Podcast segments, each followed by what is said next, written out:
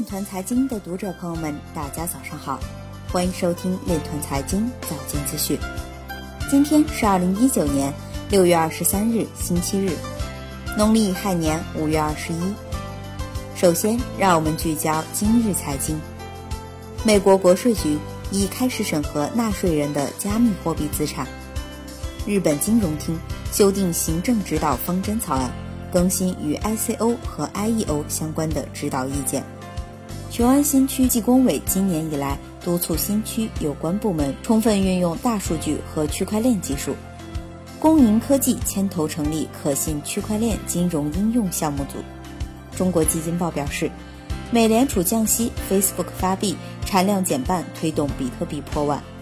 网青海省电力公司总经理表示，区块链等技术提高了调度控制智能化水平。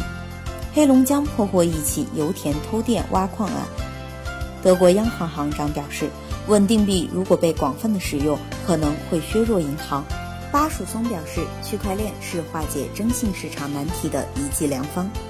安永区块链全球创新主管表示，到二零三零年，以太坊公有链可能成为主导。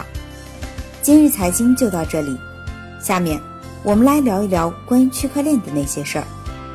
据新浪财经援引《金融时报》报道，六月二十日，中央国债登记结算有限责任公司下属中债金融估值中心有限公司在上海成功发布中债长三角系列债券指数。长三角区域合作办公室副巡视员付晓表示，长三角地区金融一体化发展。应发挥上海作为金融中心的核心作用，依托丰富的金融市场要素，构建以债券市场、证券市场、股权市场为中心的金融体系。应扩大区域金融创新，广泛利用区块链、大数据、人工智能等技术手段，发挥好债券市场作用，全面推动区域经济社会高质量发展。以上就是今天链团财经早间资讯的全部内容。